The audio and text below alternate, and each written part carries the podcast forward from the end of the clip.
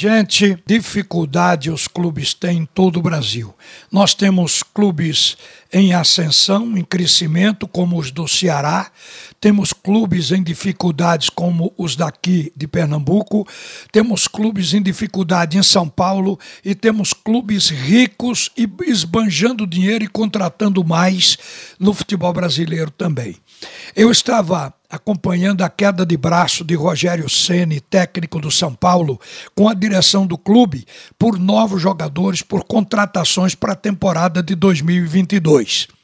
O Rogério, mesmo sabendo que o São Paulo tem um endividamento de aproximadamente 700 milhões de reais, o que impede o clube de fazer qualquer grande contratação para a próxima temporada. Mesmo assim, ele insiste que quer jogadores de alto nível e até alguns medalhões no plantel São Paulino para o ano que vem. A direção já passou para ele que não vai aumentar o endividamento. O Rogério já tem as grandes revelações da base que este ano aconteceram no Campeonato Brasileiro e foram destacados como Gabriel Sara, Igor Gomes, Luan, Rodrigo Nestor, Lisieiro e outros jogadores. Mas o Rogério quer mais, porque a situação do Rogério, e a gente até entende, é que o São Paulo ele vai disputar com um time rico como o Palmeiras, com o Corinthians, que investiu muito esse ano e vai continuar investindo, com o Santos. Então, ele não quer ser o patinho feio da capital paulista. E por isso está forçando a barra. Mas tenho a impressão que Rogério, que tem contrato para a próxima temporada, ele não vai ter outra saída. E se quiser sair do São Paulo, vai ter que pagar até a multa contratual. A direção do clube já deixou sinalizado isso. Agora a gente passa para o Palmeiras e vê no Palmeiras uma vida diferente. É um time que está bem financeiramente, a presidente eleita Leila Pereira deu uma declaração dizendo ela vai assumir no dia 15, a posse dela é dia 15, mas ela já deixou claro que vai dar o que o técnico pedir. Então o Palmeiras quer fazer um investimento altíssimo para reforçar o plantel, só não quer jogador velho, não quer medalhões, quer jogador para fazer 3, 4 anos de contrato, portanto, jogadores novos em constante crescimento. Agora a gente passa de São Paulo para o Rio de Janeiro. Encontra o Flamengo, que ontem teve uma reunião do Conselho de Administração bastante expressiva. O Conselho aprovou o orçamento para 2022, que prevê no Flamengo um faturamento superior a um bilhão de reais e projeta superávit de 187 milhões. Este ano foi de 90 milhões. O lucro vai subir para 187 milhões.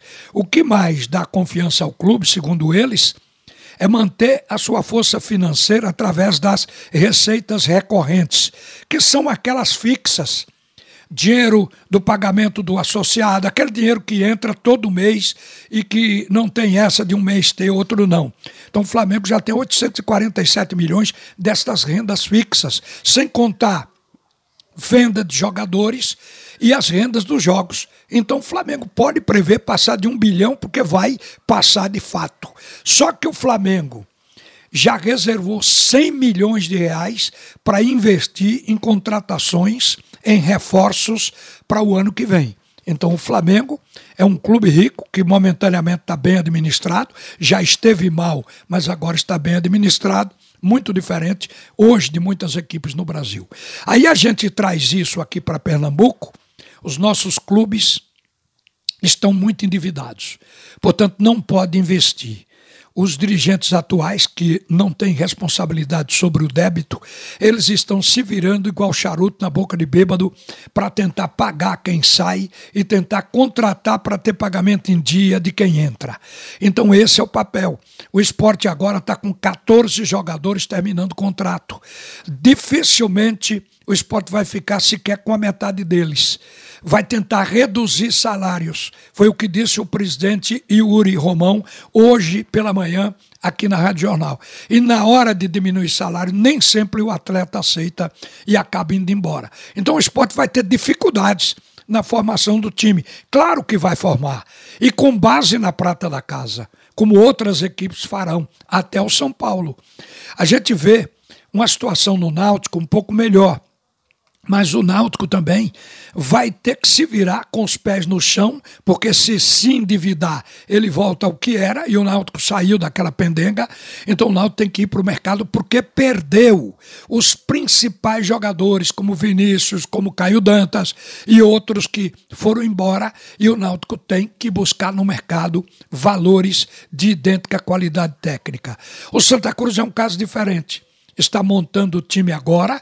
O Santa está trazendo algumas apostas, mas é normal de quem não tem dinheiro. O Santa Cruz não tem receita de televisão, tem que se costurar com o apoio do seu torcedor. A bilheteria do estádio vai ser muito importante para o Santa Cruz a partir de agora. Então aqui a gente vê o dirigente fazendo aquele chamado jeitinho brasileiro.